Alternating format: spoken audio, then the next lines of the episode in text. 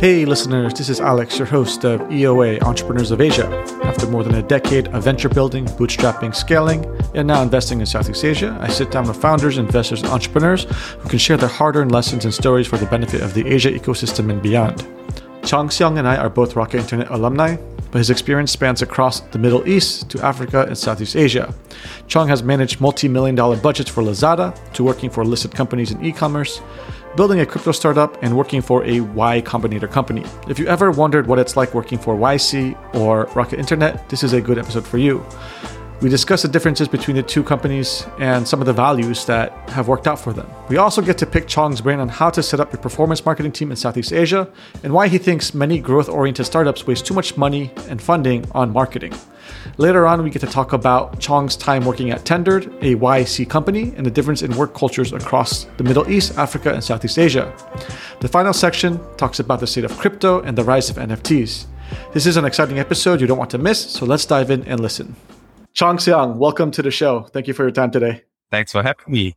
Yeah, so uh, this is take two, uh, but we'll we'll start from the beginning again. So, uh, Chong, you started your career as a trader. We both have a very similar background, where you were doing some trading back in 2011 in uh, Malaysia, and you also did some M and A work. Um, and then uh, by 2013, you were picked up by Lazada to do performance marketing. So, why don't you tell us a little about your trading experience and then how you got picked up by Lazada? Right. Um, so the trading thing happened actually for many years um, after I graduated. Uh, I was very interested in the markets. I was mainly trading equities and uh, commodities. So um, I think the role at Lazada kind of um, was a natural transition because you know we worked a lot with numbers. So I, I still remember the tests that I had to do um, in the office um, you know, it was quite cool.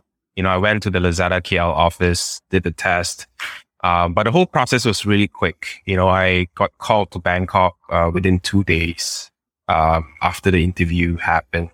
So it was my first experience at Rocket, right? Rocket speed.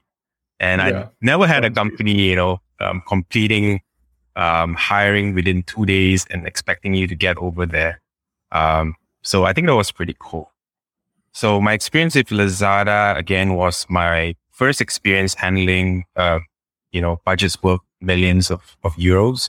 And I think at that time was one of the largest in the region. Um, I was mainly focused in search engine marketing, uh, with Google, with Bing, you know, if you remember Bing. Bing, yes.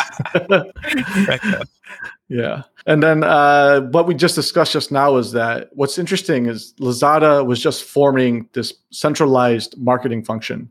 Typically, uh, Rocket has a centralized version from Berlin, but then you still have to regionalize it. And Lazada decided to move the marketing performance team that manages all the countries for Lazada. Uh, performance marketing from Singapore to Bangkok. Uh, what was the reason for moving to Bangkok? Well, I think it was mainly on the cost uh, perspective, right? Uh, because you know the marketeers before me, they were actually moved from their own countries. Um, so we had like team members who were already working Lazada Vietnam, for example. Uh, they were moved to yeah. Singapore, and I think shortly thereafter, their training and and you know Lazada decided that okay, I think we're gonna move to Bangkok, and so they did. And and so the Lazada office in in, in Bangkok, Thailand, was pretty huge. I think at one point we had like at least a couple hundred people in the office. Yeah. Yeah. And you were hired as uh, which which number was that? The first 10, first 20? Um, I was pretty late in the game to be honest. Like uh, I think Lazada was already operating like a year plus, you know, when I was hired. So um, I'm I'm not really an early employee per se. For the for the performance marketing team? For performance marketing team, I believe there were um, one or two uh, before me.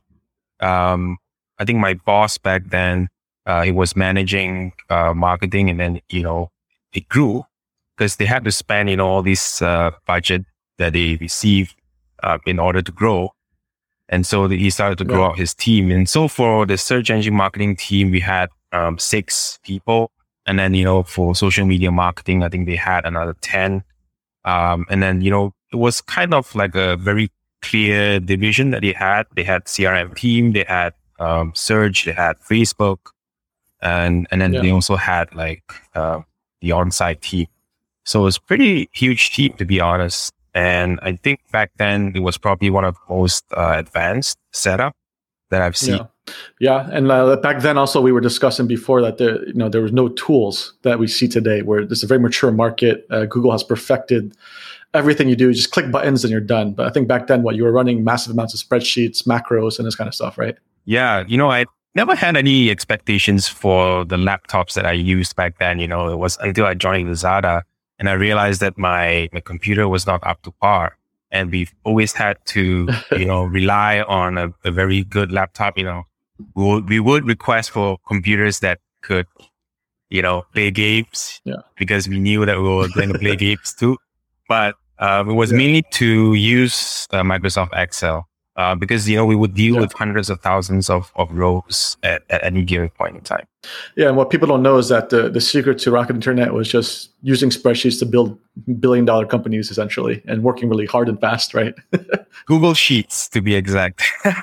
all our yes, budget exactly. and exactly. all the planning happened on Google Sheets. Yeah, yeah, exactly. Uh, you run out of rows, it slows down, then you have to make more sheets. yeah. Uh, so then I have two questions about that. Um, what was the cost factors going into it? It seems that you're having to pay a higher package for people in Singapore, and essentially what happened is what you would pay a lower package in Bangkok, but for the same talent. Is that how Correct. that worked, or what was the um, cost factors that made people want to switch? Well, I think in general is this right. Um, online marketing was still pretty new back then, and they they realized that they had to train everyone from the ground up. And so, if you're yeah. going to train everyone from the ground up, um, then there is no reason for you to pay uh, a premium, right? Like a, a wage yeah, premium. True. So I, I, I, I want that made a lot of sense. Yeah. Yeah. I mean, it makes sense for the region because um, in terms of quality of life, uh, retail scene in, in Bangkok, right? It's, it's pretty decent. And, but essentially what happens is that you take advantage of this regional difference in the market. So my follow-up question then is, you know, if there are new companies in this day and age, 2021 and beyond, is this a good structure to follow? Advice? Because you see a lot of people raising tons of money. They probably ended up starting in singapore because either that's mm-hmm. where the money's been based or where a lot of the foreign talent wants to kind of go does it make sense to kind of follow Lazada's footsteps? And you know, my previous episode I did, it's it's kind of stays with the tech team too, right? The tech team started in China, moved to Philippines, and moved to Vietnam. Then there was a few other countries that they opened up and then ended up closing down, and Vietnam still persists. So there are like these regional advantages you can take up. Would you say, from a marketing standpoint, that still makes sense today? Should new companies do that? You mean should companies centralize in a cheaper country, right? Yeah, for the for the for the Southeast Asia region specifically. Well, I, I think that still makes sense, money, right? Um, because if you yeah. look at all the pitch decks uh, today, you know, when you ask the mm-hmm. founders, mm what is your growth uh, model? And, you know, how are you going to spend the money? They would say, you know, okay, 60% is going to marketing. And by marketing, you, you mean uh, you're going to spend it on Facebook and Google, right? So yeah, I yeah, mean, 60% yeah, of what you raise goes to Facebook and Google. And then if that, that is still true today, um, I think that means that you need to have a, a lower cost structure, right? Because you want to allocate yeah. the majority of your, of your capital uh, towards growth. Yeah. I mean, does that still make sense uh, with a lower cost structure? Yes, but then it's almost like a Red Sea now, right? Mm-hmm. Everyone's competing for the same talent, but also the same user base. Mm-hmm. Is well, that a, is that enough to well? To, to um, I still or? think that the the the centralization of um, skill set is, is still really important, right? Because you know what we used to yeah. do at Lazada is that we do uh, a lot of um, cross learning. So a lot of best yeah. practices that we had, you know, in different countries, uh, we would share them, and and that's how we would learn and grow, right? And that's what Rocket did yeah. for us as well. They would have periodic calls of us um, to share best practices, you know, how you would optimize yeah, and so on. And I think today um, there's two main problems with marketing, right? Especially digital marketing, because everyone can do marketing these days, apparently. And um, yeah, correct. We still find that there's a there's a huge shortage in terms of getting people who are very experienced in in uh, performance marketing, and so a lot of my colleagues and friends they still have to train uh, people from the ground up. And if that is still the case, you know, today, um, like it was back then, then I don't think that the model needs to change. Um, you're going to have to yeah. allocate a lot of time to train people. And so it, they all have to be in the same place anyways, right? Uh, you, mm-hmm. you, even if you want to pay like two or three times the market rate today, um, you wouldn't be able to mm. get um, the talent anyways. So, I mean, that's the thought behind it. Well, I mean, well, put it this way too. Then, what does, especially with COVID, does remote change this dynamic now? And also the amount of capital flowing in the market, right? It's just uh, crazy amounts of like people are raising higher and higher amounts at you know seed stage or early stage and you know uh, there's more interest uh, there's more unicorns popping up and more exits on horizon and a lot of ipos right so that that brings a whole new wave that next chapter that we're seeing um, you know this this kind of macro picture does that change what you're talking about or no i don't think it should change uh, much uh, because of the structural problems with the talent um, I've mm. not seen any any changes. You know, like it's not like there's more people becoming marketeers these days. I think the number of people um, that are moving on from being marketeers to being founders, um, yeah, are more compared to new people coming in. You know, specifically wanting to specialize in performance marketing. So I still think that there's a huge shortage in this area, and um, if your company is going to be, you know, GMV revenue focused and you need to grow through marketing, um, I think you understand that this is going to be a major bottleneck. Well, uh, tell, tell me this. I mean, any any consumer facing company these days is that not the case? You're going to be GMV focused and revenue focused. That's true. Um, but you see, so uh, recently, my recent company was um, a YC funded company, right? Um, they, they had a totally yeah. different approach. Uh, when when you compare mm. with hmm. Rocket, uh, for example, Rocket is very focused on speed um, as well as scalability, right? But uh, you know what founders are told in YC is to focus on doing things that are that are not scalable. Um, so you know they they they usually cite this example of Airbnb. When Airbnb yeah. started, um, it got a pretty slow start and they found that users were not uploading uh, great pictures of the accommodation. Yeah. So what the founders did was to fly over, meet um, the guys who were renting out these um, accommodations, and they would bring the photographers with them and take great pictures. So this is an example that they quote repeatedly. You know, we do things that are not scalable um, for example, taking pictures, you know, great pictures uh, for our users. And I think that that is totally different uh, from the Rocket approach, where you know you just um, typically uh, spray and pray, right? Like in, in marketing, when you reach enough people and a percentage of them comes and buy from you, um, you're good. Whereas, um, you know, in a YC startup, what is recommended is that you it's better to have 10 happy customers than a thousand um, not so happy customers. You know, that's it's so interesting that point because this is actually the topic I talked about in my first episode for EOA, and um, that that that friend worked for Airbnb, and uh, he told that story as well. And I can't believe, you know, 2021, you know, they're still saying the same things, right? So it hasn't changed much. Uh, I mean, well, we'll talk about this later, but the, the nature of YC is changing, though, even though they're saying this kind of stuff. Um, I, you know, and I would, I would disagree a little bit. I think I do agree with, you know, yeah, Rocket's a very different flavor and style, but on the ground level, when you are on the ground level team starting something brand new and scratch for Rocket, there's a lot of brute force that you do have to do that's just not scalable.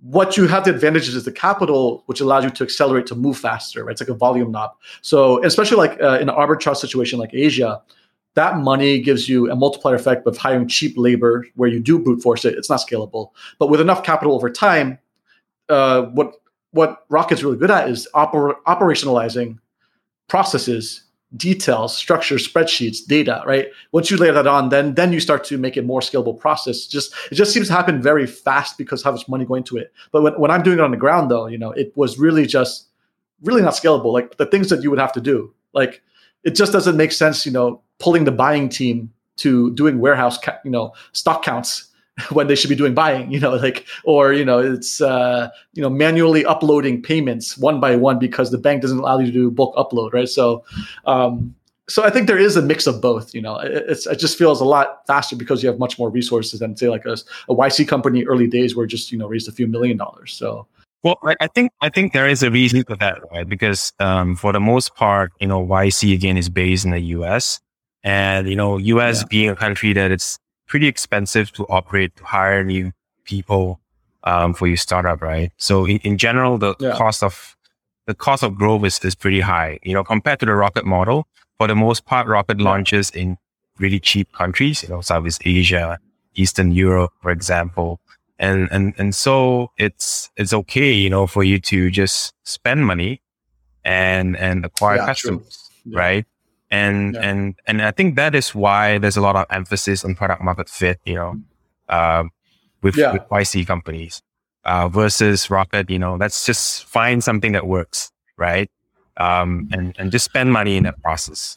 So we're in a we're in a different chapter in a new cycle, right? There's mm-hmm. there's more money than ever. There's more exits, like we talked about. Things are getting bigger, and there's a whole wave of talent that kind of went through our first wave of the ten years. Uh, in this kind of new cycle, though, do you feel marketing is at the point where it's going to be similar to more developed markets where everyone's fighting for the same user bases? Like, as a new marketer coming into the region, how do you think about customer ac- acquisition? How do you think about LTV? How do you think about CAC? You know, the customer acquisition cost. Um, is it going to be? Are we at the point where it's very similar to the West now, where we should be focusing more product market fit, or is this still about raising too much money to get that kind of capital advantage because you could buy things at a cheaper rate and close that arbitrage? Well, I think it's moving closer to that um, as we speak, yeah. but I still don't think that um, in terms of cost comparison that um, you know Asia it's is on par with the West. I still think that there's many parts um, in Southeast Asia where you can still have like uh, a, a, positive return, you know, on every dollar dollar that you spend. So I still think that that is hmm. possible, mm. but I think, um, you know, coming back again to the product market fit, you know, whether there there is a demand um, for the services, yeah, the products that you're actually marketing, I think that that matters a lot, right? Because that that actually proves or you know sets the benchmark for your conversion rate. So if you sell something shitty, yeah, um, yeah you're gonna have problem marketing it. I think in the long run, maybe the beginning you're gonna have customers coming, but also think of it from the uh, returns uh, perspective, right? Customers are gonna return your product, or they may yeah, not recommend someone else um, to your service or product. Yeah, well, that, that stickiness factor just speaks to overall LTV, and you have to run mm-hmm. the company for a while to do that. But what happens is that like a lot of companies in the region, Southeast Asia, um, especially if you're very good at storytelling, having a narrative, right? Because because capital is chasing alpha, right? They're like institutional money is squeezing into VC, and it's a tiny amount, but it's like for us, it's like crazy amounts of money that we've never seen before. Um, but what's happening is, right? These these guys will just because of nature of Southeast Asia, you you just buy your growth, and then they try to work backwards to a product market fit, right? Do, do you think do you agree this is what's been happening, or or do you think uh, there are people who are actually finding real product market fit, or is it a mix? I think it's a mix. Yeah. You know, when you have that much okay. capital, um, immediately after you get the money in bank, your investors will expect growth, right? And these days, you know, VCs yeah. expect a 300% um, year over year growth. So, you know, how much time do you actually yeah. have to, to really figure it out? Um, you know, by the time yeah. you figure out product market fit, you know, um, you may not have the amount of growth that the investors want. And you know, you don't want to be the guy to tell your investor that, hey, I don't think I can hit this year's target. so I think yeah. a lot of um, companies yeah. now they they they start like really lean. Um, that's what I noticed. Um, a lot of founders, mm-hmm. you know, they come from startups themselves, and you know, yeah, many of them have like really healthy uh, stock options, uh, which they manage to let's say um, cash in. And many of these guys now, really? they're, they're starting. Yeah, I mean, like in Lazada, for example, you have a lot of people who have left. Um, but yeah, that's true. You know, they cashed in pretty well. And then they, they went on to start their own companies, but you don't really hear, no. you know, that they are raising money, you know, from the get go. They want to build something first and then they start to raise. Um, so I think, I think that's what's happening, you know, as an example. I mean, at the, at the higher levels, if you were the top guys, uh, they raised too much money, probably, right? Like, right. Uh, uh, but Pierre, who left, right, he raised a crazy amount of money for for mm-hmm. his e-commerce idea. Uh, but then, yeah, I think you're right. If you're like kind of this middle kind of guy, you kind of understand you need to build something of value first, uh, have a proper MVP, have some clarity before you kind of raise. And I think if you do have that, though, I do feel these days it's quite easy to get money if you have the right right traction. So, uh, but it's where we are in the cycle. Well, I think this is healthy, right? Um, you know, moving yeah. from just speculating, not having like a real product market fit, you know, towards having something concrete, you know, like maybe even like many of the companies that are raising these days, they, they already have like revenue going for that. You know, it may not be huge amounts of revenue, but I think they, they proved that the business actually works or could work and could have a much bigger, you know, TAM. So, um, then they managed to raise based on that, right?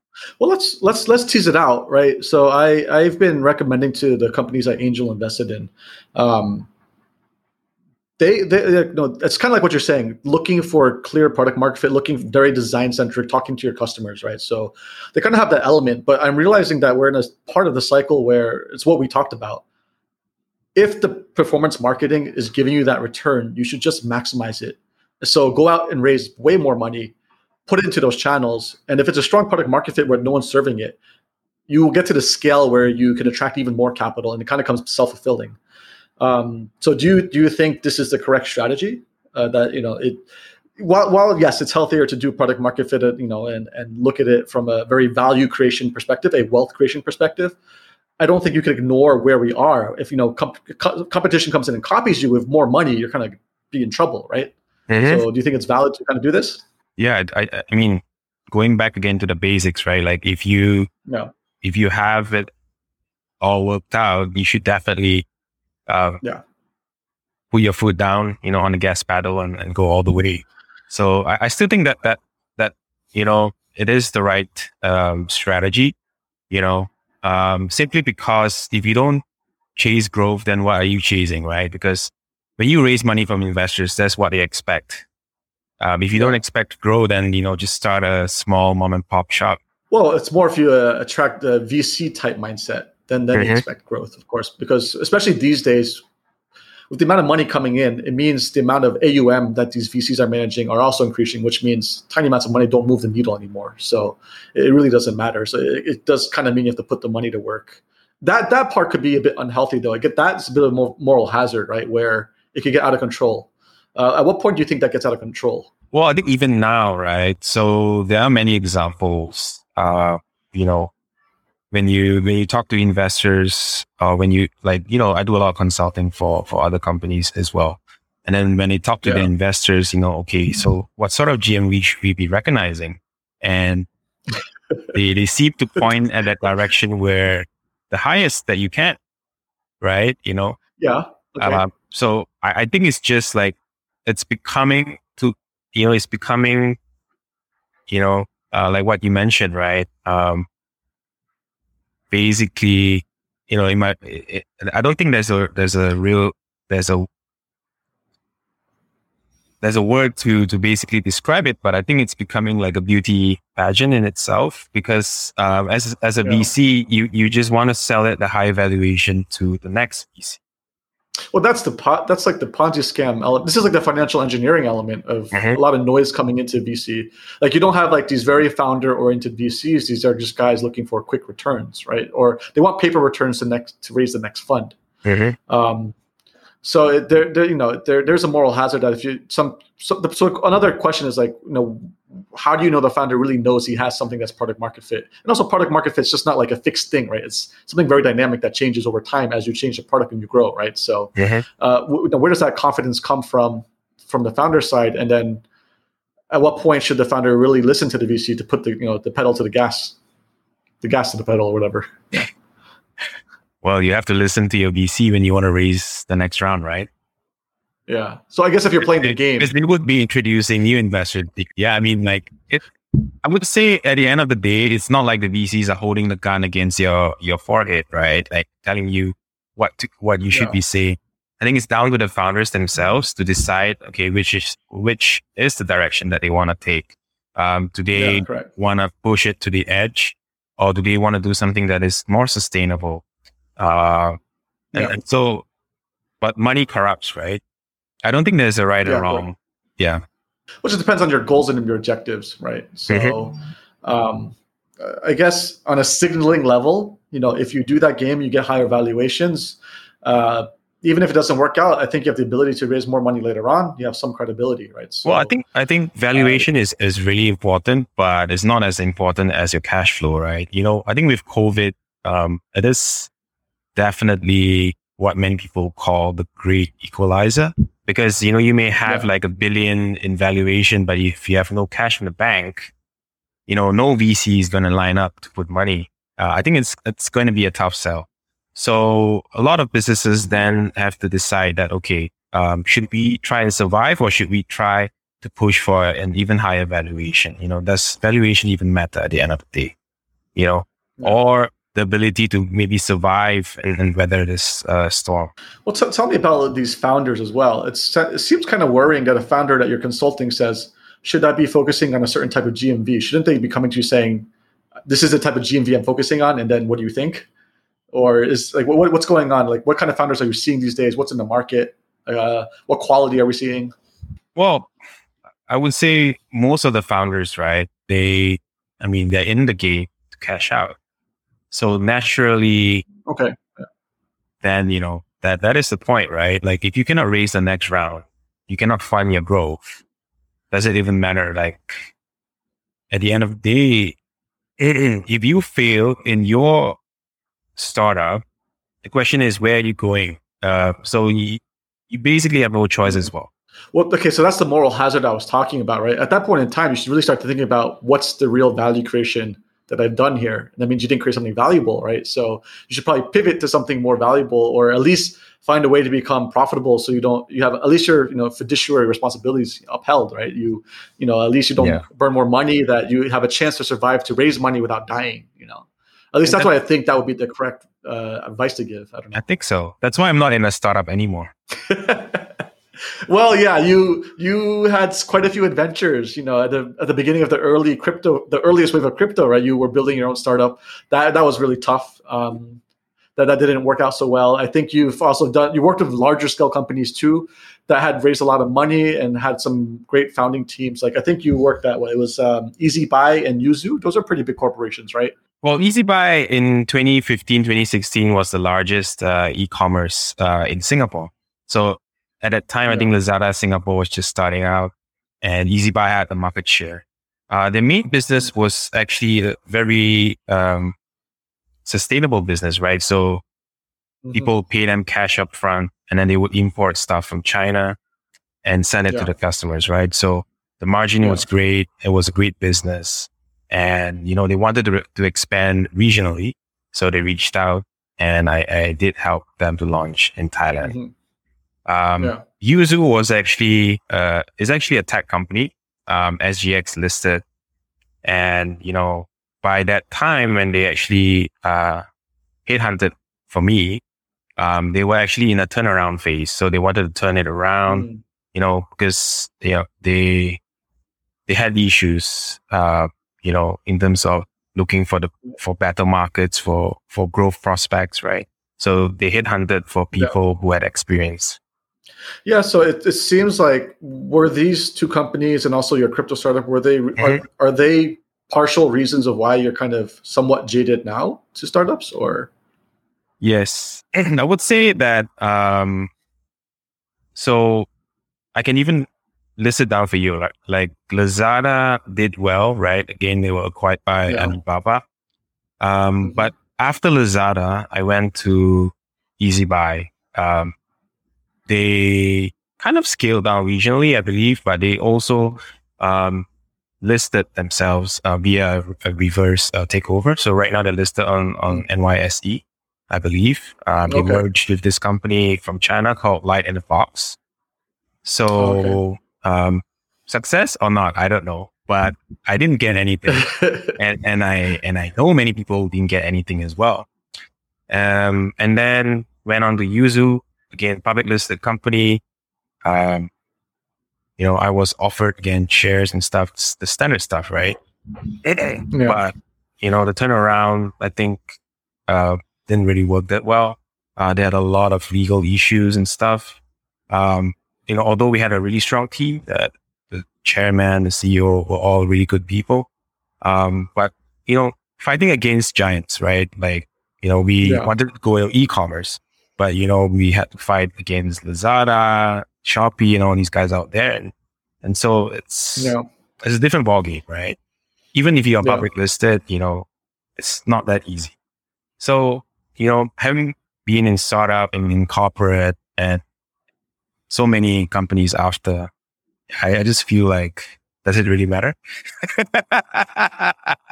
You've become jaded, my friend. You, that's that's a very dangerous uh, line to follow. I- I've seen a lot of guys fall out of the. I think a lot of people don't realize the game that they're playing and they become disillusioned with it. But it's. yes. I think your your experience at YC was quite important because. It, it- I mean, it's like you know the German gospel of startup versus the Silicon Valley gospel of startup. They're very different Right. flavors and different beliefs and what Well, push, right? But Yeah. But I mean, always ult- interesting. ultimately, I think there's certain truths to yeah. Yeah. So I mean, like let, us let's talk about your experience at YC. Then you know, I would feel at least working at YC, you know, YC company, Y Combinator company, that should change certain things about your beliefs. Uh, that it is possible to build, create value, get product market fit, and scale it, right? Or um, I don't know what's what's the real deal. You know, is, is it overhyped? Is it underhyped? Uh, you know, they do have an edge in terms of returns, but I can I think it's because of where they were based timing wise, and also early method is very different than current method. So um, I don't know. What what do you think about YC companies? well, YC companies can always raise money. That that is the that is why people go for you know for the brand, um, because you know it, it proves uh, your ability to raise money. I think I think that's the first one, right? But eh, the second part I think is is really important is that if you are a founder, right, and you have no experience, you haven't worked in Rocket, you haven't worked at tech. I think the Yeah. amount of training that they provide you, the amount of perspective and guidance and support um, is is really uh, valuable. So um, maybe because I came from Rocket, you know, I I wasn't really able to uh, appreciate, um, you know, because for me it's always about growth and speed, right? And Yeah, oh, versus the different values that they preach. Yeah. For example, um, it's better to have 10 happy customers than 1,000 okay customers. I'm like, it's Customer- better to have a thousand paying customers, right? So I, I'm always confident.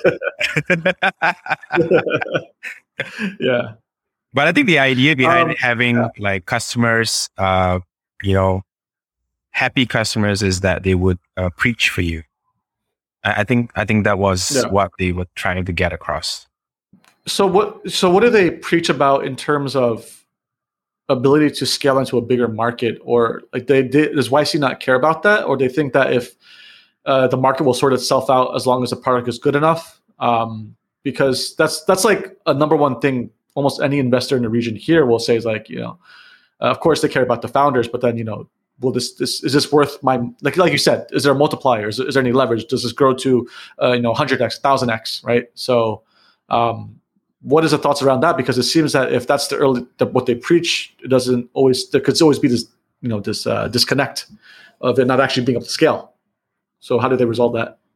Well, I think the first point is that, um, you know, Y- YC invests in a very early stage, right? Like pre-seed. Yeah, And, and so, you know, that is why Mm. that doctrine comes about, right? Like you have to find Yeah. market fit because by series A, you, you are prepared, you know, to, to basically grow, right?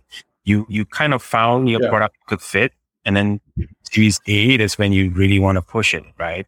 So I'm not saying yeah, okay, we're not going to focus so much on marketing. We're going to focus more on the product. But I, I think that's where the mindset comes from. That's where most of the Mhm. doctrine, Okay, that makes sense. yeah, comes from. Yeah, but now, that, but now you see YC is becoming global, becoming at scale. Mhm. And to me, the way I view YC now these days, like the recent article I saw, the last batch was what, like 377 startups at seed Mhm. level. It just sounds like a it, it sounds like a 500 startups now, and this they're Mhm. going to dilute, right? Does do you, do you agree with this? That at scale, YC just looks like another 500 startups, and it's you lose some of that earlier edge you have by being smaller, more focused, and uh, higher quality. Possibly, possibly. Well, I mean, I'm I'm not an expert on on the inner workings of YC, right? I again, I just worked in Yeah. a YC company, and and then you know, the, these were the doctrine that were passed down. um, to all of us, right? Like, okay, watch this video, yeah. watch that video, learn about product, learn about growth. um, yeah, yeah, and yeah. most of the time, it it actually makes a lot of sense, right? But for much smaller companies, um, but when you talk about rocket st- rocket scale uh, type of startups, you know, where you want to grow really, really fast, um, some of these, um, you know, things that they teach actually holds you back. Yeah. Yeah. Well, and I think there is a very different flavor in developed markets, especially with the competition you face, where if you take too long to figure out your little product market fit, someone's just going to get a bigger user base than you, then figure it out later with money, right? So mm-hmm. there, there is a, a, very different game to be had, and um, unless you are in a very specific niche that really no one is touching or doesn't really know about, and you could own it and do it really well with, with you know a very strong amount of stickiness, like very high retention because your product's so amazing. And then from there, you know, once you're very profitable and growing, then you could jump to other verticals. You know, so I guess it's a very different approach. It's it almost seems like yeah. top down versus bottom up, right? That's what it sounds like. Exactly. So t- why don't you let's apply this kind of context uh, from what we talked about in terms of performance marketing to working in a region to YC ideals versus the you know German gospel ideas. Um, what what mm-hmm. exactly is Tendered, the, the the YC company you worked for? What what, what do they do? Okay, so Tendered um, basically is a heavy equipment rental marketplace, right? So so they build this marketplace. And if you're a contractor, you get onto the website, you are able to book all sorts of equipment you know, like bulldozers, trucks, um, excavators, and and so on, generators, whatever. Um, and and yeah, and they raised based on that idea. Okay. Mm-hmm. Uh, and there seems to be a very similar startup though uh, mm-hmm. that that kind of blew up. It's quite infamous, right? Uh, Katerra. Mm-hmm. Is is that very similar to what Tendered is doing? Um, it's different because Katerra actually uh, focuses on housing. Uh, again, they got they got funded, I think, by the Saudi government as well as SoftBank. So they're they're very yep. very uh, big actually. Mm-hmm. Uh, also very so it's, it's it's the same industry, but I guess coming in from a different angle, right? Correct, correct. Ours is just mainly focused on rentals. You know, it's rentals, a it's a pure okay. rental business.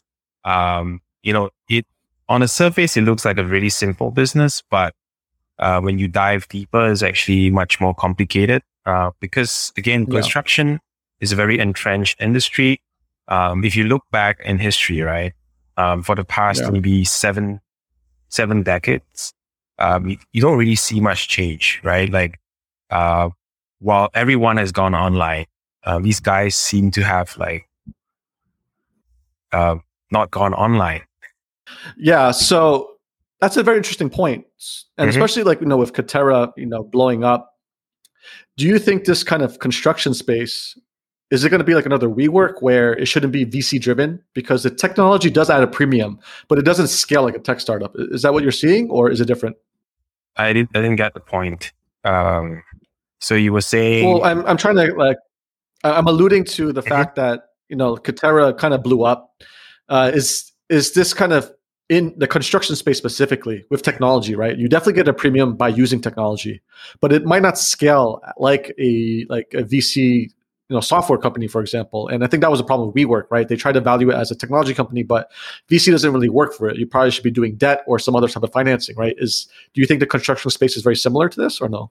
Well construction space is different um, from the consumer uh, space because it's it's very um, business to business driven, B2B. And, you know, in, in the case of, um, you know, operating in the Middle East, majority of the projects are government funded. So, mm. um, it adds a layer of complexity when it comes to, um, financing, collecting, uh, what is due and so on. Yeah. Okay. You know, when, when you just, when you're just dealing with, with the end consumer, right? Like when you sell them something, uh, it's, it's really much easier. Uh, you can predict when cash is coming in. Yeah. Like the moment they purchase it from you, you know, cash is coming in, right? And then you can manage yeah. your growth based on that. But when it's a business or it's a government entity, um, that is the one who is supposed to pay you, um, you don't know, right? Yeah. Especially with, with, with COVID, You know, uh, businesses yeah. are delaying payments. You know, uh, so I think that's becoming mm-hmm. very very common. And and so if I were to invest in the B two B uh, space right now, um, I'll be very wary of that. Um, you know, they are like huge. Um, you know, you may need to employ like cash flow problems, collections team, you know, and, and so on, which yeah. are problems that you don't really face yeah. if you operate, uh, you know, B2C, for example.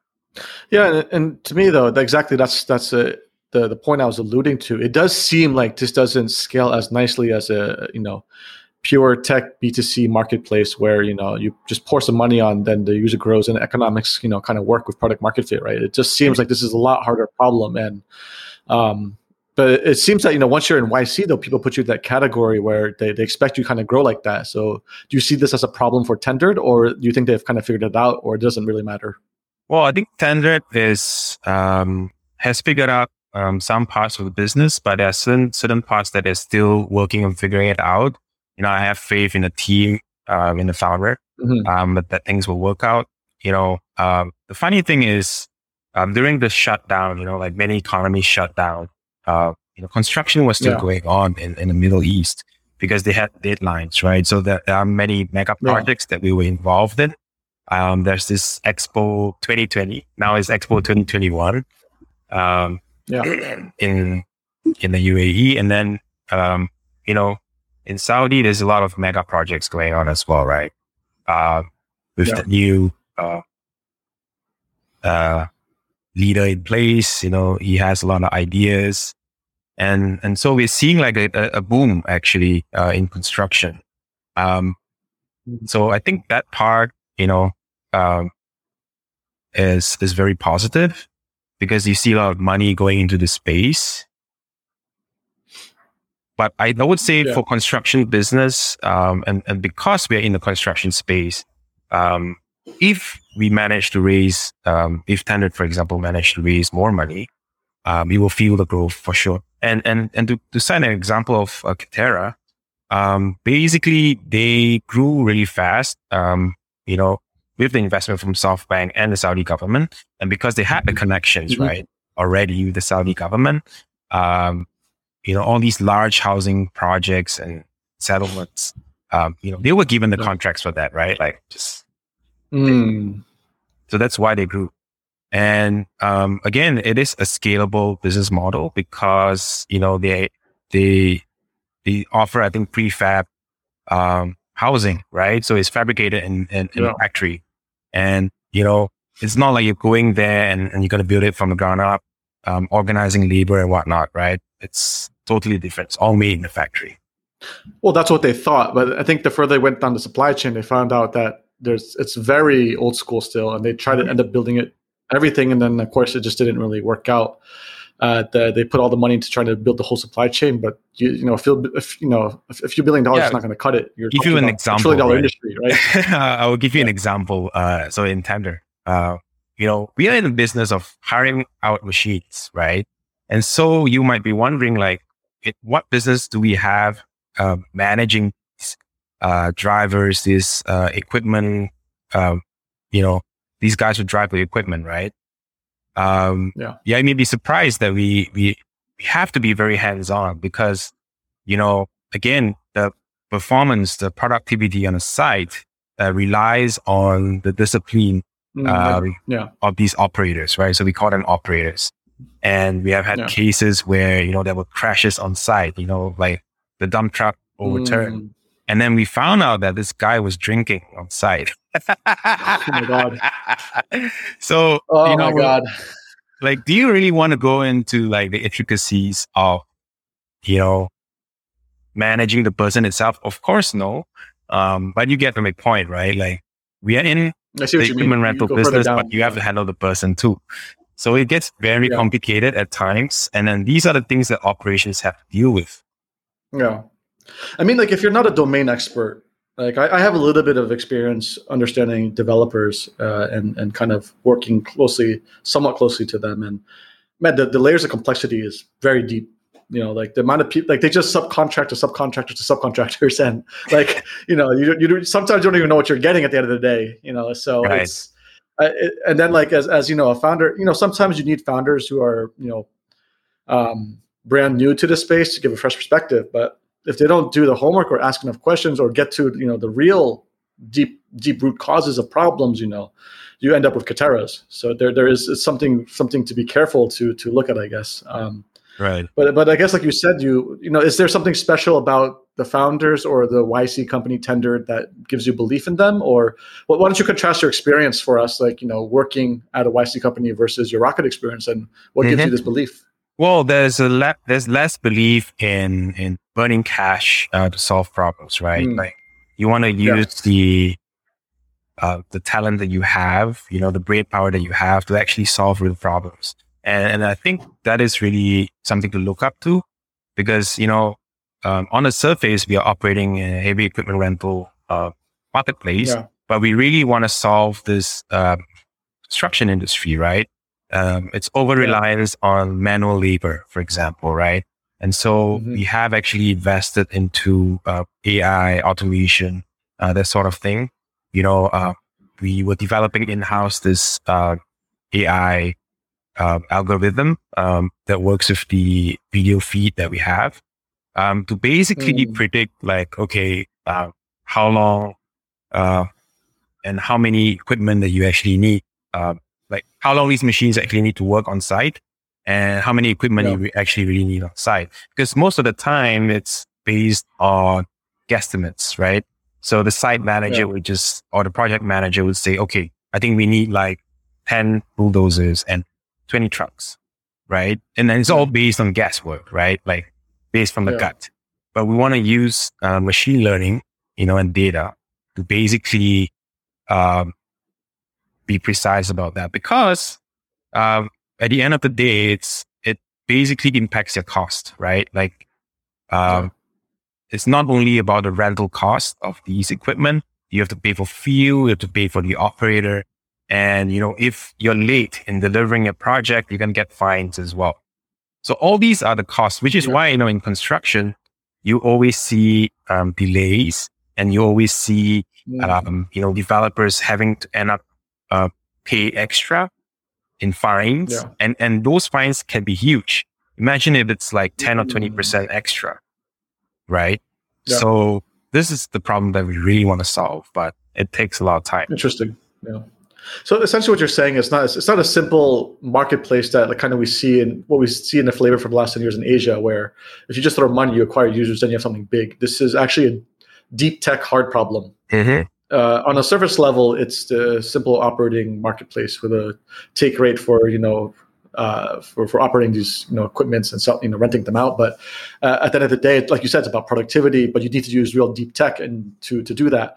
Um, my follow up question for that would be: Do you think how what does the founders say about this? Is this going to be uh, a piece of technology that you develop that's a feature of a larger construction company, so it's an acquisition target, or do you, does, do they feel this is going to be a unicorn in the company itself that's going to be full scale powering construction? Well, it's being developed towards, um, you know, it's so what we're developing right now, uh, because, you know, you, in order to have machine learning uh, going, uh, you need to do yeah. uh, your data collection, right? So we have installed yeah. all these um, cameras and um, in, in most of our equipment, Telemetry. right? And. Uh, we have been getting data based on that, right? But the larger picture is that we want to sell it as a platform, as a SaaS in the future. Mm, okay.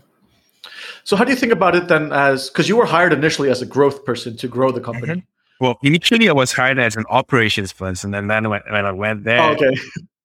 then they were like, you know, I think you're better as a growth person. I'm like, okay, give me whatever you want. I mean, if they, well, I guess that's the problem with interviewing. They, they always try to typecast for a certain role, but they find out, you know, mm-hmm. you're better fit for something I mean, it else. happens but in startups, think, right? Like you have to be flexible, yeah, fluid, uh, adaptable. Yeah. So, so how did you think about it from a so growth perspective? Given what we talked about, you know, the plays to eventually build SaaS, these kind of hard tech problems that you further you go down, it gets more complicated. Mm-hmm. How does one go up, especially at this? This is kind of early stage. You guys only raised about five point eight million, right? Five point eight uh, million seed yeah, correct. Which is very early stages. Mm-hmm. Uh, 2020, I think. I forget. Yeah, maybe one or two years ago. About about um, one and a half, two years ago. Yeah. Especially at that stage, um, do you guys feel you have strong product market fit? And if so, then how do you think about the growth, or how mm-hmm. do you, mm-hmm. how do you you know being, being transitioned from ops to growth person? How mm-hmm. do you think about it? Well, I think it's it's uh, really really complicated, right? Uh, so even yeah. when at the time where I left, um, there was still a lot of unanswered questions. Um, for example, right, like if we were to transition um, from being a marketplace to being a SaaS provider, uh, would there be any takers, right? Mm. Because right now, people employ our services, you know, on the basis that they need somewhere to move sand, you know, to move certain materials. Yeah. yeah. You know, there's a lot of sand to move in, in the Middle East, right? Like when you are building up the sand, it's all sand. You move sand and you stack it on, on top yeah. of other piles of sand. yeah. Yeah, all sand. so I think that remains to be uh, to be answered. I think um, there's a huge focus on SaaS right now because uh, obviously we want to scale. So okay, unfortunately, I can't give that answer right now. Yeah, because I have no idea.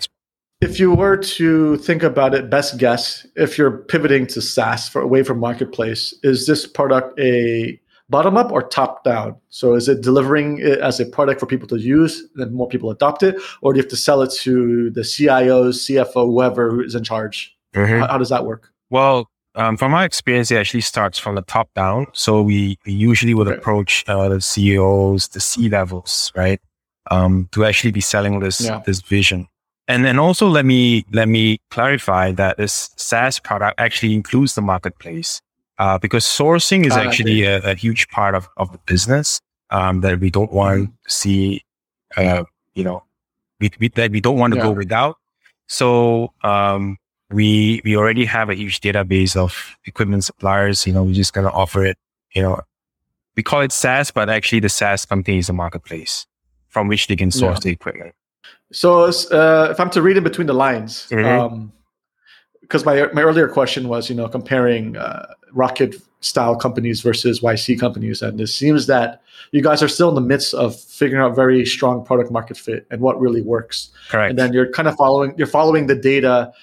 Then, like once you have the traction from you know executing on the data and hypothesis, if there's traction, then you guys will probably go raise, right? Right. And I guess what we what we saw in the past with Rocket is just that given this region lacks kind of infrastructure, mm-hmm. given these arbitrage opportunities and business models have been deployed, just deploy a lot of capital, get a big kind of user base and figure it out later, right? Which right. is kind of what we've seen in China. We're seeing but, in Latin America now, right? But so if I may add, right, um, Rocket yeah. doesn't really have like a focus on B2B types of businesses. Because that's true. Yeah. Because you know, for B2B, it's not like you step on the pedal and you pop marketing that it's going to grow overnight, right? It, it doesn't work that yeah. way. This is all based on connections, you know, and, and multiple meetings, right? So I would share an example. Yeah. Uh, in, in the earlier days when we tried to get this, um, really reputable, um, equipment supplier, right? So we drove all yeah. the way to Abu Dhabi, um, from Dubai. So that's about one and a half hour drive. We met with this guy, you know, in the evening at, I think 4 p.m. And we concluded the meeting at 9 p.m. So it was five hours just sitting there. Mm-hmm. You know, like at first, you know, the first hour it was like, okay, you know, how's your family? Blah, blah, blah. you know, this is the whole culture thing, right? Like, and then you drink coffee, yeah. uh, you know, and, and the guy smoked a cigarette, you know, multiple mm-hmm. cigarettes later, he'll be like, okay, I'll think about it. And that was the first meeting, right? So we had yeah. like four meetings before the guy agreed to onboard. The second meeting, he brought his wow. mentor, this older guy, you know, that was an yeah. advisor to him. And the guy was like very animated. It's like, I don't think this business is good. I don't think we should rent machine. and, yeah. That was the second meeting, right? And then yeah. a couple meetings after, it was like, okay, I think I will try. I'll give you a few machines to test. Yeah. And, and that's how it goes. And imagine, right? Like that's just one supplier, you know, and, and even yeah. if the customer is the same, right? It's not like in Asia, yeah. like, okay, show me the benefit. Okay, I'm onboarding right now. yeah, yeah, yeah. So that's that's the perfect segue. So working in the Middle East and working in Southeast Asia for so long, uh, aside, so that's a very good example, right? So that is that is that the main difference you think you see where meetings and businesses conducted and more in I guess what I don't know, what do you call it, informal, or it's more like developing relationship first and feeling, right, and then doing deals. And Southeast Asia is more transactional, like if it works, we do it faster. Or what, what, what are you seeing in terms of differences between uh, building right. startups in Middle East versus Southeast Asia? I think it's less transactional. I think it's based more on a lot of um, referrals uh, because mm. people whom uh, if if you refer someone, it means that you actually trust that person, right?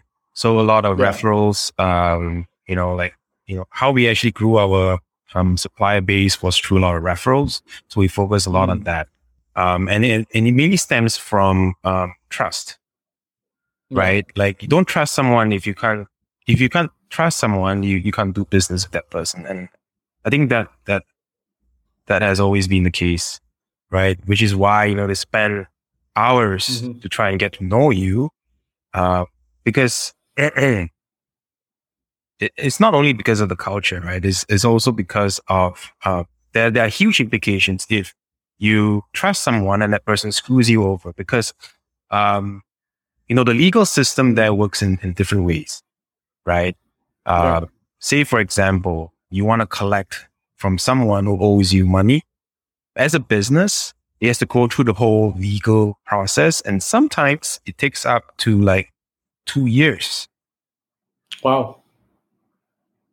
Right. So if you, in the long. meantime, think about it. If your business, you know, relies on this, this guy, it, most of the time you rely on this customer only and he's not paying you. Could you wait two years to get paid? You know, that, that is my question. Right. Yeah. So yeah, that is why trust is a big issue over there. I see. I uh, see. Okay. I think that makes a lot of sense. But you know, again, the whole legal thing, I think it varies from companies to companies. It depends on how strong your case is. But in general, there's a different legal system over there, you know. Different legal in terms of making things harder to do the business, or um, does, does it also actually help with having the proper structures in place? Um, uh, it's it's just different, right? So uh, I don't know how to really describe it. I'm not a legal expert, but uh, yeah. the way I see it, right, there are pros and cons, you know, for, for any mm-hmm. anything. Um, the pros is that um, the burden is on the person who wants to claim, um, you know, for the money, right? Interesting. Uh, yeah. Like you have to prove, you know. So it's it's basically uh, harder to do fraud in a way, but it's also easier to do fraud in many ways if you know the loopholes. That's what you mean. Right. Yeah. So we have like, you know, traditionally in the market, there are many uh, contractors who delay paying suppliers because they know they can. So like the standard yeah. paying uh, payment term might be 60 days after you work. Yeah. So that's technically 90 days. So you need to have 90 days of, of free cash flow to fund every project. And these guys might delay it to six months because they can. Mm-hmm. Right. So it's, it's not so easy, uh, which is why I think the only way is that you have cash, um, mm. you know, grow really fast. That's an interesting point. So if you're building something in a space like B2B sales, I guess, uh, especially big ticket sizes like machinery, it seems you would just need to raise more money than you probably think mm-hmm. you know, to avoid these kind of problems. Working capital be massively important. Yeah. And and so Tendered was like you mentioned earlier was looking at expanding to Indonesia. What would be the differences there? You know, working in Indonesia then versus say I don't know what, what Dubai where you were based. Um, so we are we are operating on the ground uh, in uh, KSA, Kingdom of Saudi Arabia, as well as UAE. Um, whereas oh, all the other markets, uh, Nigeria, Indonesia, and India is all SaaS based. Ah, okay. Interesting. Yeah. Uh, we thought that, you know, if we set up a good base, uh, we have customers lined up already who understands our product. Uh, it's much easier to bring the suppliers, the customers together later on. Um, and I think, mm-hmm. you know, it is definitely a, a wise, well, it's, it's not like we have like huge amounts of funding and can grow every country right now, but yeah. I think it's a good start. Any other cultural differences that were shocking working Middle East or Southeast Asia, or I can, I can even give you Africa, like uh, in Nigeria. Um, so I always thought that, okay, uh, you know, the sales cycle um, in the Middle East was pretty slow, especially yeah. in Saudi, where it's much slower than, than UAE. And then when we went to Nigeria, oh my God. next level, huh? it's it's really next level, right? Uh, so um, I would say the major difference is that uh, you know when you pitch ideas, you usually don't reach the managerial level, right? You will reach yeah. the employee level, you know, maybe an assistant manager and whatnot. And these guys are the most resistant guys that we've ever seen. Like they don't usually share new ideas uh, with the managers, you know, for fear of backlash, you know, for fears of losing the jobs, you know, versus in the UAE, for example, like we would pitch middle managers and they're, they're always happy to arrange meetings with their founders, their CEOs. Mm. So I, I, think that there is like a clear difference there. Um, also, you know, in, in Nigeria, it takes a lot of time for you to travel. Uh, traffic is bad. Mm. Um, people prefer face to face meetings because there's a lot of oh, scams. Oh, um, yeah, yeah, yeah. Whereas uh, in the Middle East, because of COVID, you know, they're more open to doing Zoom calls. Mm. Like you have a call on the Zoom, int- like presenting your SaaS, your product, right? And they're happy yeah. to entertain that. Um, but in, in, Nigeria, it's always like face to face. And then you have to show your ID card as well when you enter the company.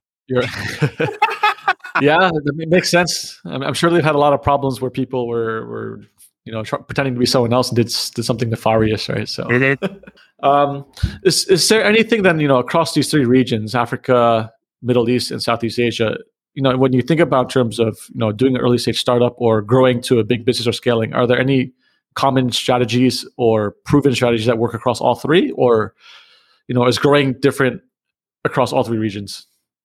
I think it's different. Um, but one unifying aspect uh, you cannot overlook is getting the trust. And and there are different ways to get trust in Asia, right? Like for example, um, if you're talking about Southeast Asia, when you say that you you buy something and you get something free, you know, it's taken for granted, right? It's like okay, everyone gives free. When you go to the Middle East, yeah. um, sometimes they say no. For example, just yeah, right. And yeah, I mean, in in in Africa, they like free.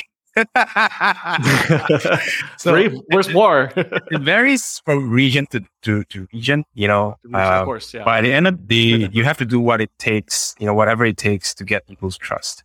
And mm-hmm. unfortunately, uh, it takes uh, varying times, right? Like Asia is maybe mm-hmm. faster. Um, like you said, right? It's, it's mainly based on okay, what can I profit from from this deal, for example, right? Yeah. And then in the Middle East, it's not only about the profit that you could get from the deal, but whether or not this guy would pay me, right? So yeah. you have all these things. Uh, and then in Africa, you know, it's, different again. Yeah, that's that's a good insight. Um, you have you left Tendered, or you're still working with them? I, I left uh, five months ago, four or five months. So so what happened? You you were uh, jaded with Rocket or did you also become jaded with the YC company, or what happened? Well, I wasn't jaded, right? So, funny story yeah. is, uh, last year I wanted to come back to Bangkok, right? Um, mm you know, because of COVID, I couldn't travel, and I had yeah. to apply and go through the whole legal loophole thing. You know, getting like a mm-hmm. permit, come back here, and that yeah. took like a couple of months. So, you know, I, I told the founder, right, and, and it's great. Like, he's like, you know what? Um, why don't you work from home, right? Hmm. So I'm like, are you sure? I mean, like, I'm not going to be in office, not going to be able to yeah. oversee the team and stuff. But he was like, go for it. So I did. And then, you know, I realized that the work from home thing, it's not working for me. Like I was working from home for, mm. I think, a hmm. good, uh, six months probably. And then I realized that, hey, yeah. you know what? I'm not really adding much value. Um, so I decided that things better that I just, uh, part ways. No. And you had some shares in the company still that you vested? Um, yes, I do. Okay, so I guess well, you, hopefully you know, they, they continue to grow.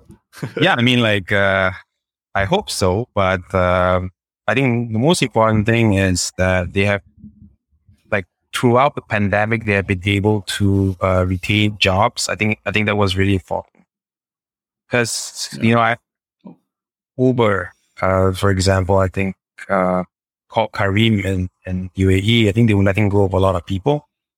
Yeah, so a lot of companies are letting go of people um, during the pandemic, and I think you know yeah. it's good that we're not doing that. Yeah, no, it's it's it's good that they were able to uh, you know, continue operations despite COVID because like everything here, construction, construction completely halted.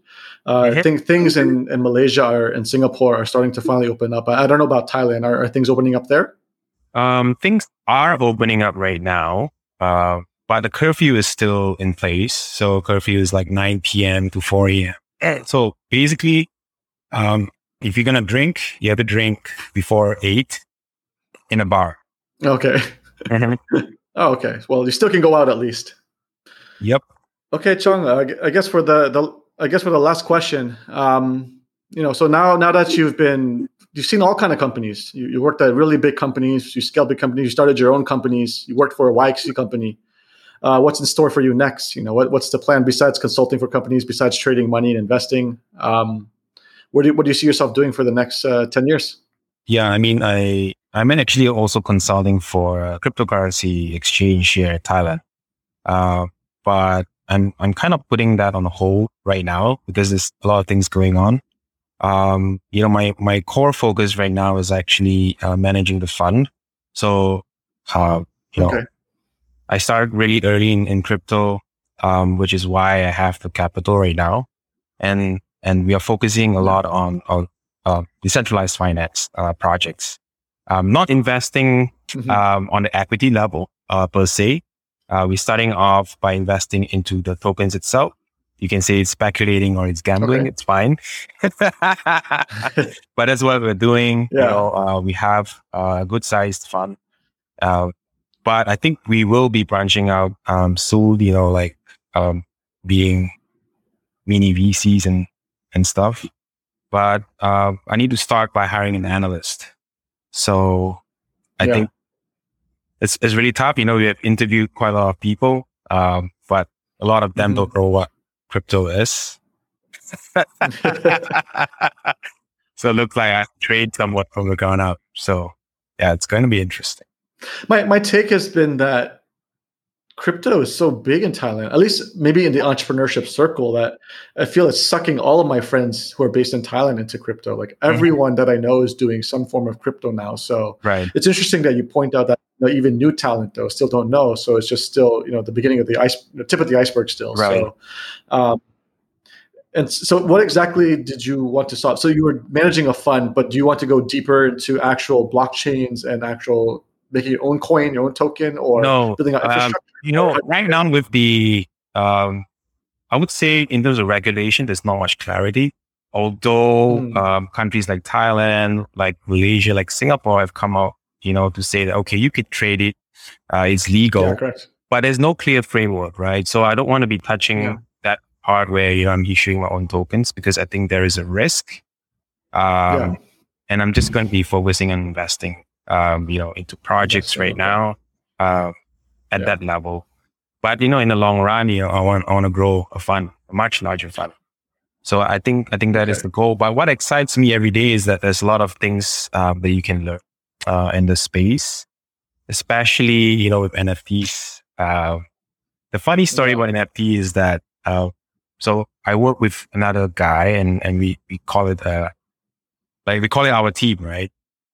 So we have been investing in NFTs, I think, since the beginning of this year, and nice. it's it's actually quite crazy. But we we did not actually buy into um, the ones that went crazy, you know, unfortunately. So I would say that it's still a step in the dark uh, for NFTs. Yeah. It's, it's not that simple. A lot of NFTs that are issued today, it's the prices are going up because of pure speculation. And so how right. to actually value these NFTs. You know, we have not really figured it out. Um, yeah. So that that is the thing that we want to narrow down into the exact science. You know, how do you actually value NFTs beyond um, views, right? Because how NFTs are valued these days are based on views alone. Yeah, and, and NFTs for the people who are not familiar with the crypto space are non fungible tokens. Um, what, what's a real world example that someone could understand easily of what an NFT is? I'm not an expert in this, but uh, you mean like a real world example um, of the value? Yeah, how, how can someone conceptualize an NFT? Like, what is it? Well, basically, NFT, as you know it these days, is packed against a JPEG, right? It's a digital art. Um, I think the most famous one is the one created by Beeple. I think we sold to this guy in Singapore for $69 million. Wow. It's just That's a crazy. JPEG. yeah. Yeah. Yeah. What I realized it's it's very similar to the art market. So it's highly dependent on supply and demand. And the why reason why art market goes up so well is because uh, if something's really chased after, there's only one painting or one piece of art that that is in supply. So mm-hmm. naturally, you know, people chasing demand if they really want it. And what I realized with NFTs is that, especially if you look at you know video gaming, like why do people pay for skins and all this kind of stuff? Because number one, you have a very big community at it with the community then it forms the economy. And with the economy right then people set the prices of you know what is beautiful what's not beautiful what do they want? Why does someone spend you know a few thousand dollars for the skin? Why does this one only worth a few pennies? Right. And it's just you know it's, it's how it's utilized within the community and the games. Mm-hmm. so i think you know the, the, the key is bridging the world of actual communities and real usage of nfts in those communities Correct. So you know, if, if, I'm valuing it, it's you know, it's kind of valuing like art plus combination of community plus combination of you know what is valued in that community, and then who's the creator of the creator economy in that community to to provide that that you know artistic value, right? So right. But I don't know. I, also have not. I, I don't know anything about it. Well, you know what? What is exciting is that um, what is actually coming for NFTs is the ability to collateralize your NFT uh, to get a loan. Yeah. So I think that that is um, yes. that is yeah. coming, you know, and, and it's going to be very exciting yeah. because you know um, w- one of the reasons why um, people are looking forward to this uh, technology, right, this ability to collateralize your NFT, is is so that you could generate like cash flow off it. If you're if you're an, a, a very rich guy, right, like you wouldn't mind just keeping yeah. your your NFT somewhere in a wallet, right? But if Correct. half of your portfolio is in NFTs, then you know you got to pay bills, right?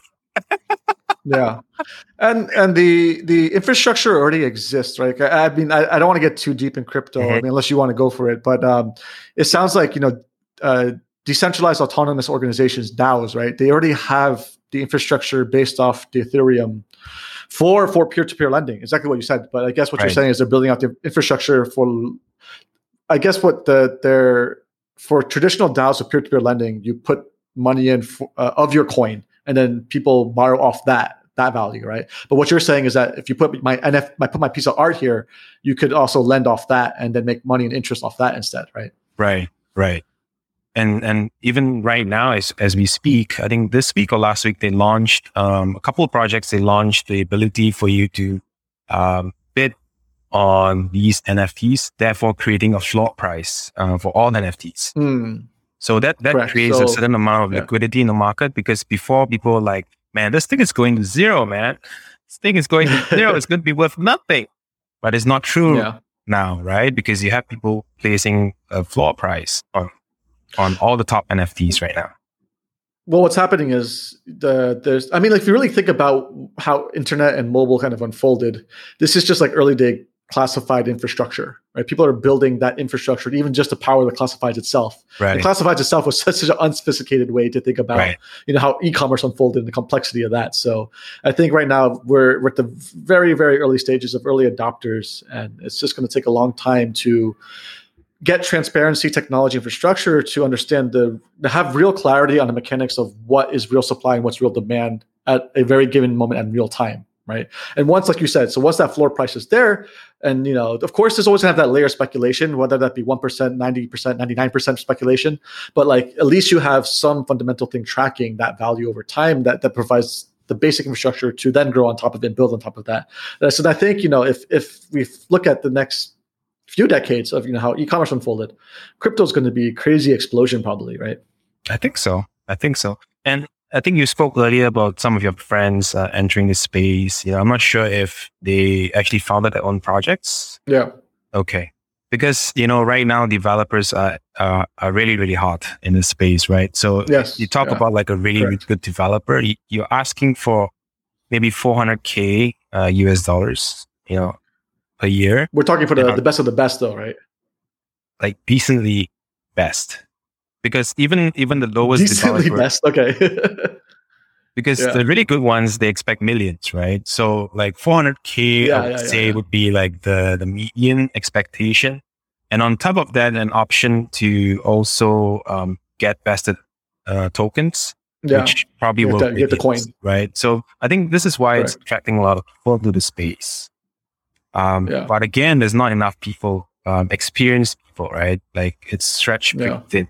So I think you can see a lot of people going to this space um, in the next few years. I mean, we're, we're even seeing this as a hard problem for software tech companies, yeah. consumer tech companies, uh, SaaS companies. It's still technology uh, talent, especially in Southeast Asia, is still stretched as as stands. You know, it is. It is. Um, so it, we're we're still very early days. So I mean, I guess also at the same time, I guess if you want to be a specialized marketer or if you want to be a specialized uh, developer or engineer, right, it's probably a good place to start. You know, uh, too much demand chasing too little talent again. I think so. Yeah. Um, would you would you be interested in, in investing in a, a, a crypto startup? Does your fund do that or no? What kind of stuff?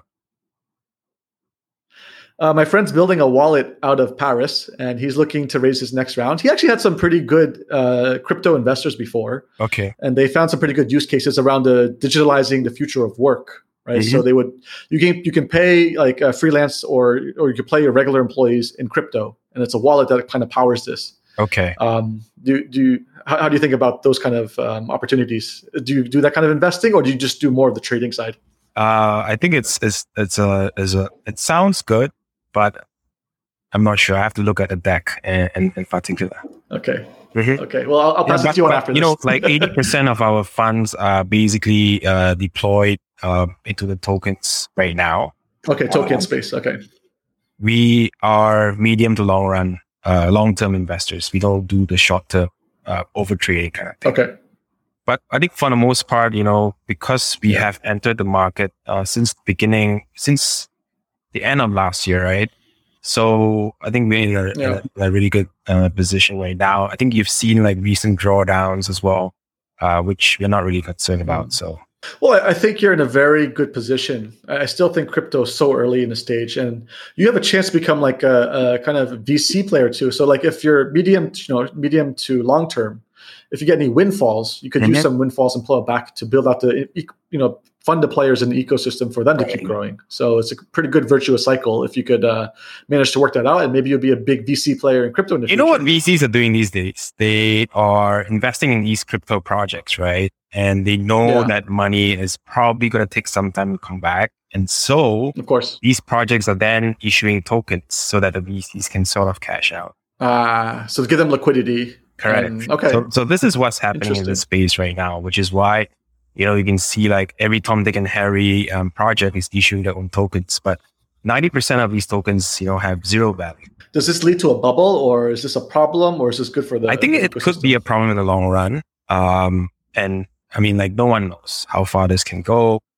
Um, in in fact, we have seen like, uh, you know, so Bitcoin went to sixty k above sixty k. Yeah and then it dropped to like 29k you know and people were like okay this is the end and then it went back up again recently to 53k and people were like okay this is the start of bull market right so like no one really knows i think the most important thing for us at, least for me is to invest in strong fundamentals right so companies yeah. that make money projects that make money um, i think i think that's really important for us and but in this space right now like the most common thing that you hear is I'm in it. I, I'm in it for the tech.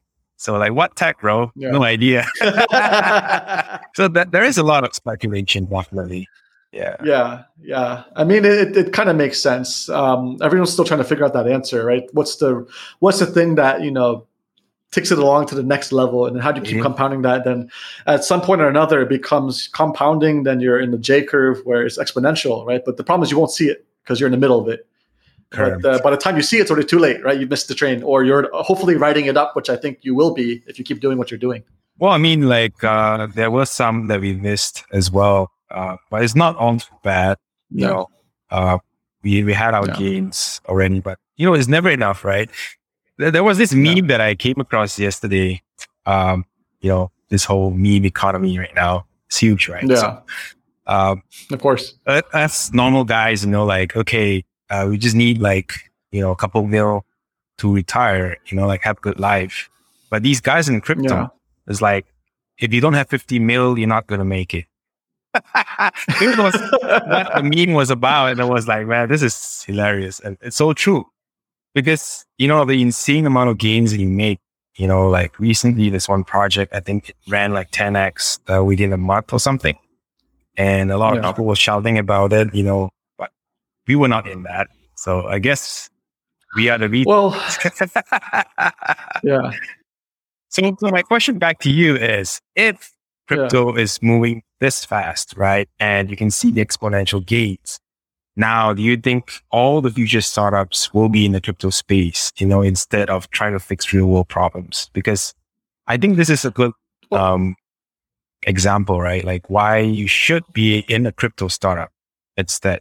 Well, I, I think the way I think about that, and I, am still exploring, and listening and learning and talking to people, right? But uh, the way the meta, the metaverse unfolds, right? The way that you know how content media, how, you know VR, and even finance like crypto, right? This it's all going to somehow bundle together.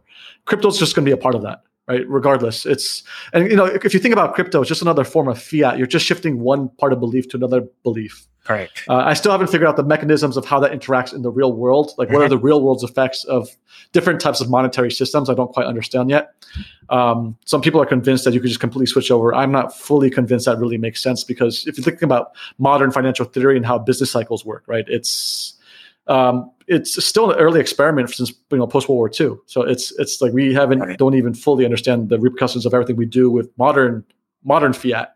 And now you add into the mix of you know digital. How does that work? So, but I, I think it's an important facet because on a technological level, and I've talked to other crypto experts about this, is that there is real world efficiencies to using digital currencies, right? It's just more efficient. You know, you will save costs because in, in, in, the current system, you know, there's just too much middle technology that's old and, that just adds to the cost of it. So you can't escape it. So I, I think in one sense, you're right. You know, you having some portion of your portfolio, if you're an investor, you probably need to be in crypto. So when I think about angel investing, I'm thinking, oh, yes, I want to invest in my friend's crypto startup to get some exposure, right? right. I don't know if that's the right ticket. I mean, it's a lottery ticket, who knows? But I, I, would like some some exposure. So if you have a fund, you know, let me angel invest in you, and then you know I get my exposure there. Um, for traditional software startups, yes and no.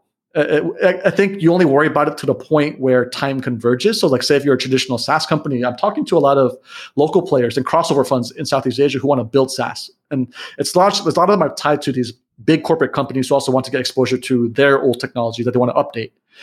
Those companies don't need to worry for the next five to ten years about crypto because building SaaS is still so nascent in Southeast Asia. Like, it's the the talent, the the the you know the tech um, learning the correct sales cycle, like having too much customer support because people want handholding in Asia versus the West. They just want to do it themselves. They want tools versus people, right?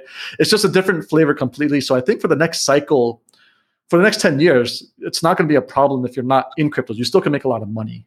But I I think that, you know, beyond 10 years, 15, 20, 30, you can't ignore it. That that's that's a fact. The worlds are just going to converge where everything bundles together.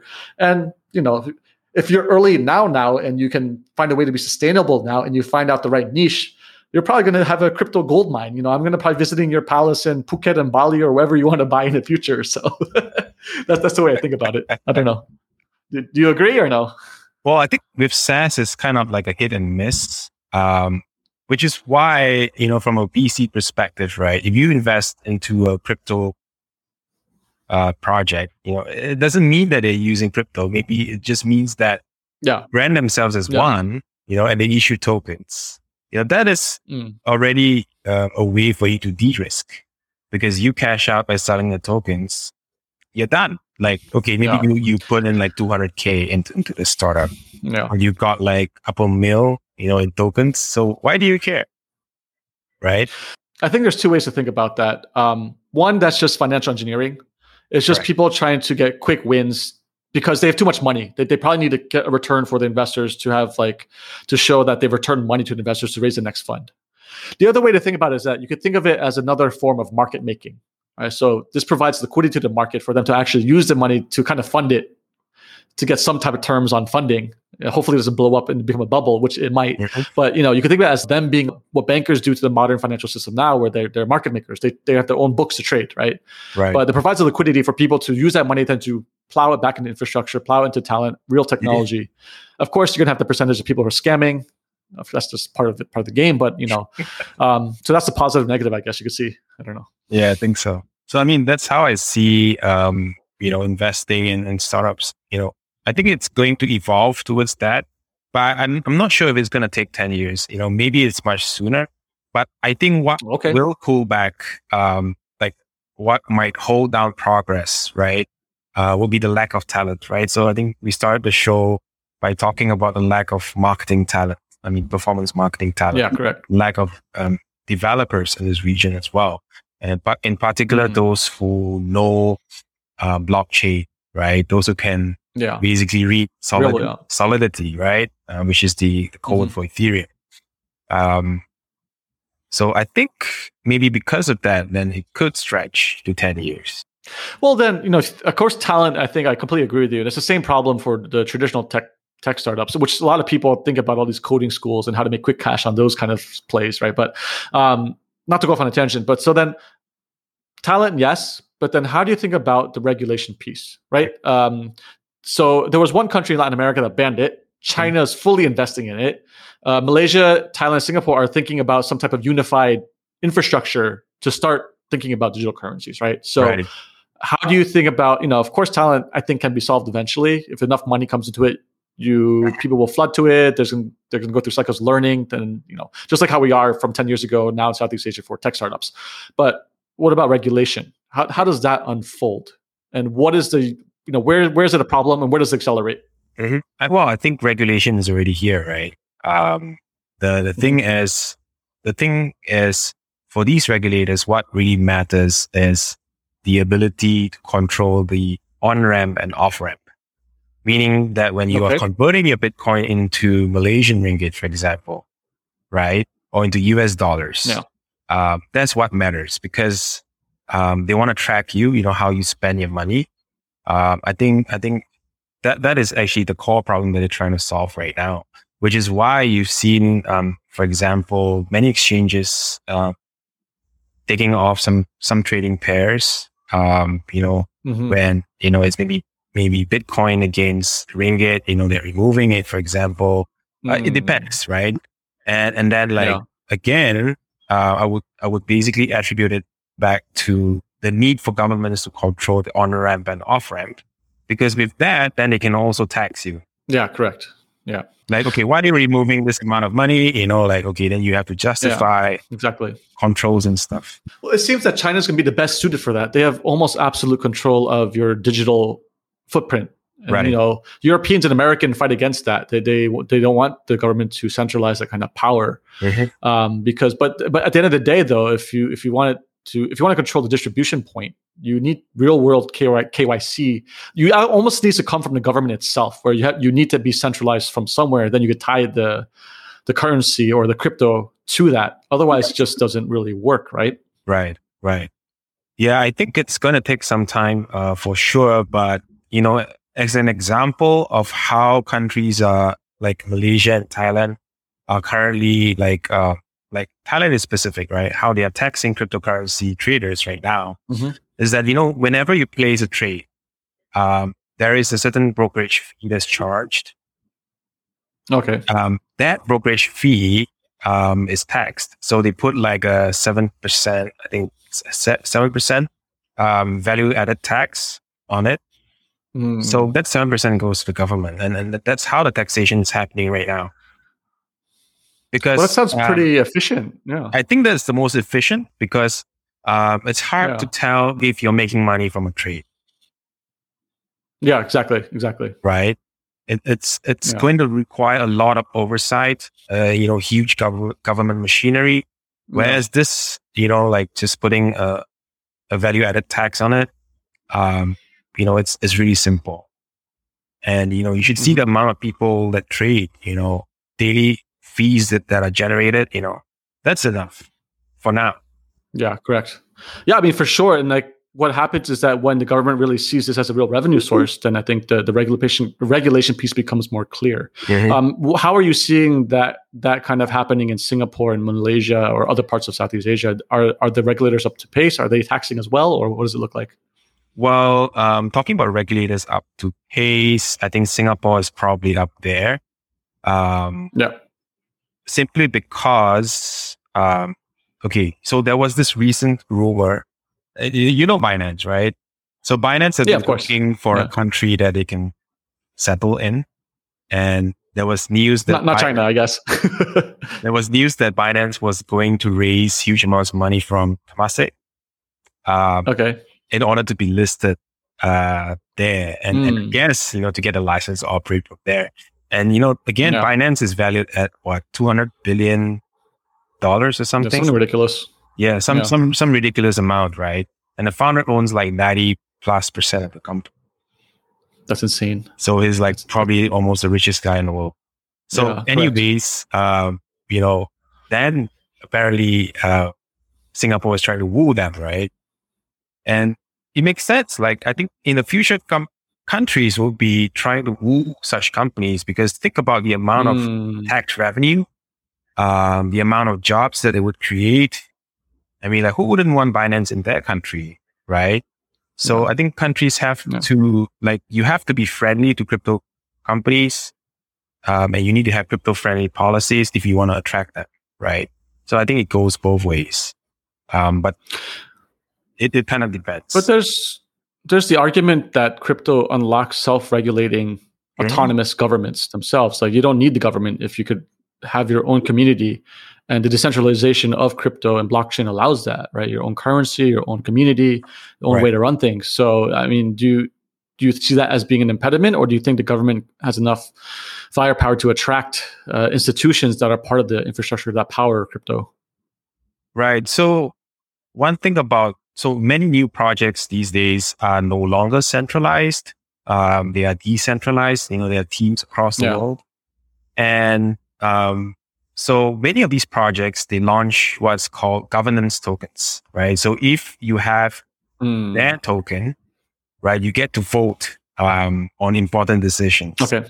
And, and I think we're definitely moving towards that, you know, like, uh, they give mm-hmm. you more control on the project they don't necessarily dictate the direction on which the project would go. They have a basic roadmap and that's it. Like it, they leave it up to, to the community. So, so that's I, the whole principle of a DAO, right? A right. decentralized autonomous organization. Okay, so that's what you're talking about. Got it.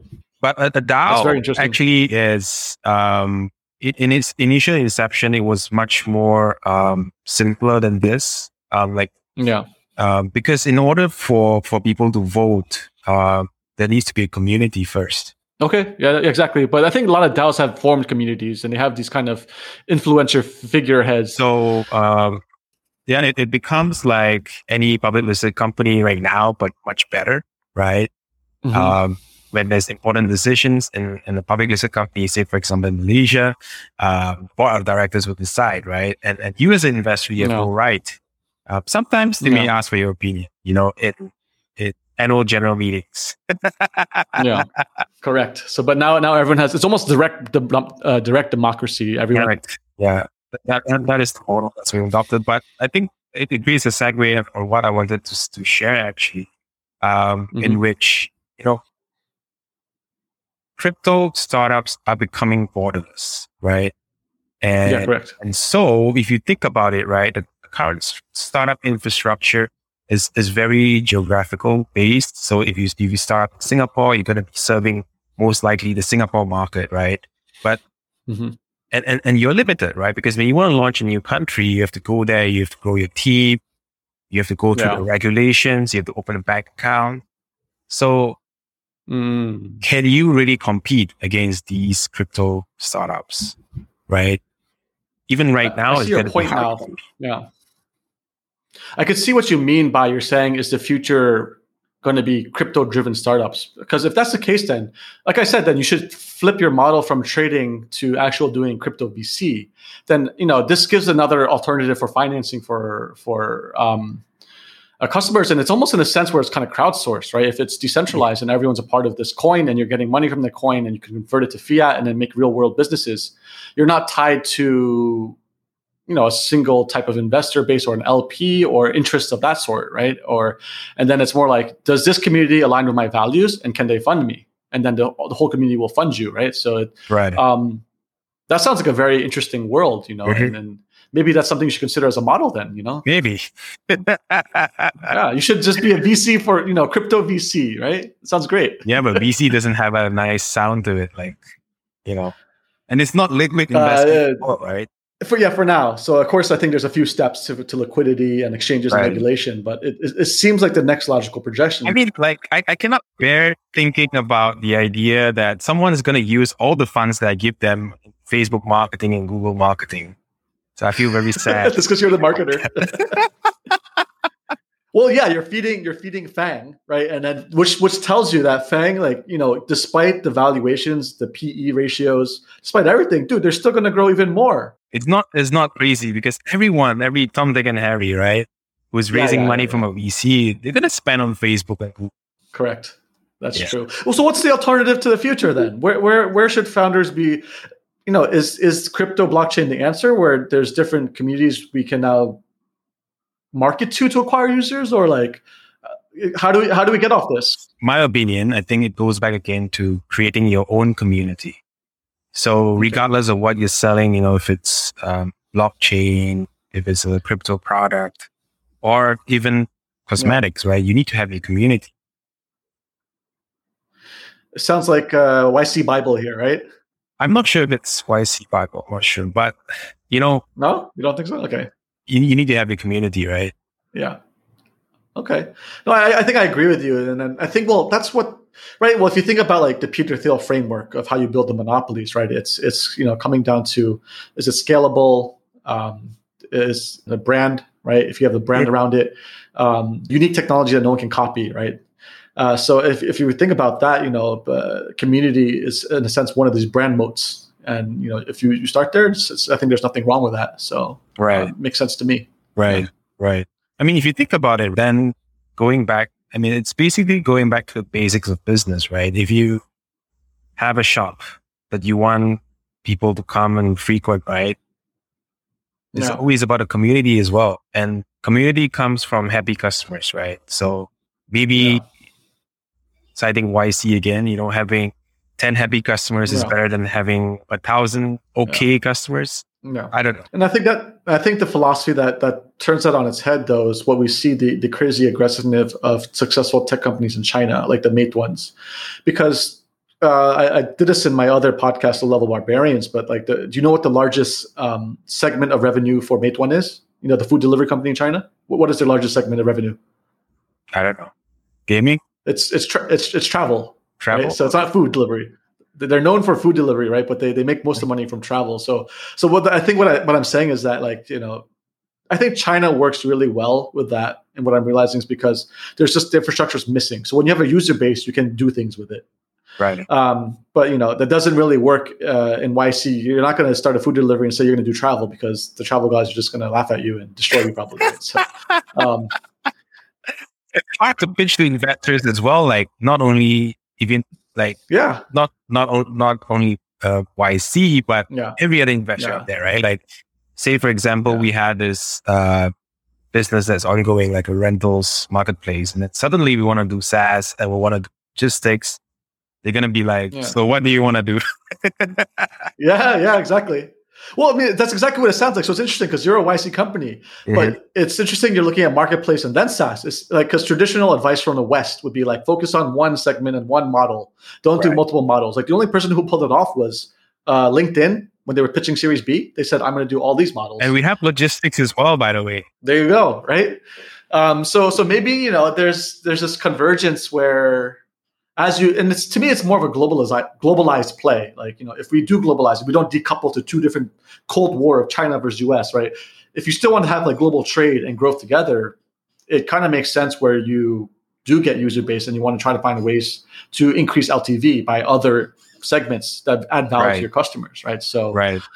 um, but I mean, it, it doesn't. I think it's not like one or the other. Like it's it doesn't detract from the fact that you're right. You do need community. You need actual value. You need actual wealth, right? But Right. I think the extension of that is how else can we bring even more value, you know, at scale, right? But the question is just like, you know, do you do it backwards, top down, or bottom up? I guess, and I think we see success on both sides. So I think there's no right or wrong there. I think so.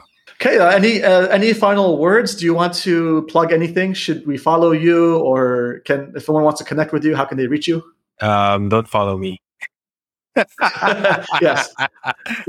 Chong was doing this as a favor. You're a very low profile. my my my social media it's um, pretty quiet anyways, so there's no point not heavy into it these days. but I do you do do a lot of crypto advising. So I guess if you're in the crypto space, you'd be interested in talking to crypto people. I guess, but I haven't to be honest. Um, Okay.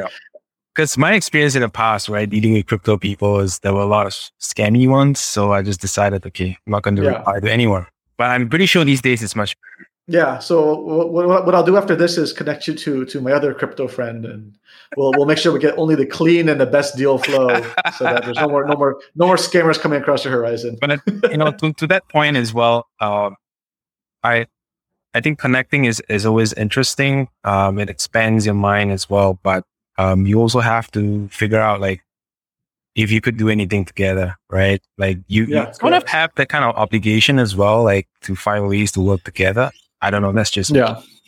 Um, so I think that's why I've been quite uh, silent in this space. Yeah. well, look, it's you- got to go on another journey, right? Um, you got to find out what you what you care about, and it seems that you do care about the crypto space. Otherwise, you wouldn't be running this crypto fund, right?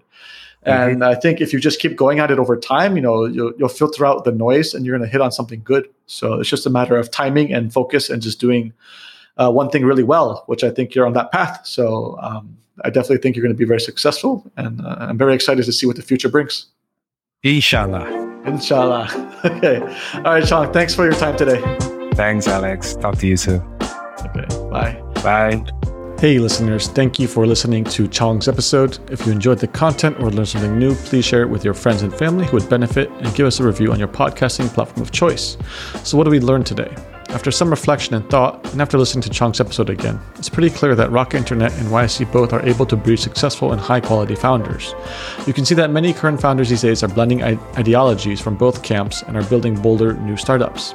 I personally think YC is still lagging outside of the US, but it's a matter of time before they catch up with some successful funded companies that bring exits to the emerging regions in the next 10 years. Also, there seems to be a covenant where marketing for growth oriented companies often end up going to Facebook and Google anyway. And there's a large premium for marketing talent despite all the exits and development we've been seeing in the past few years. We are still very far from having a mature ecosystem, so it's important to keep building and investing continuously into Southeast Asia and solving those hard problems. See you guys back here for next week's episode. EOA out.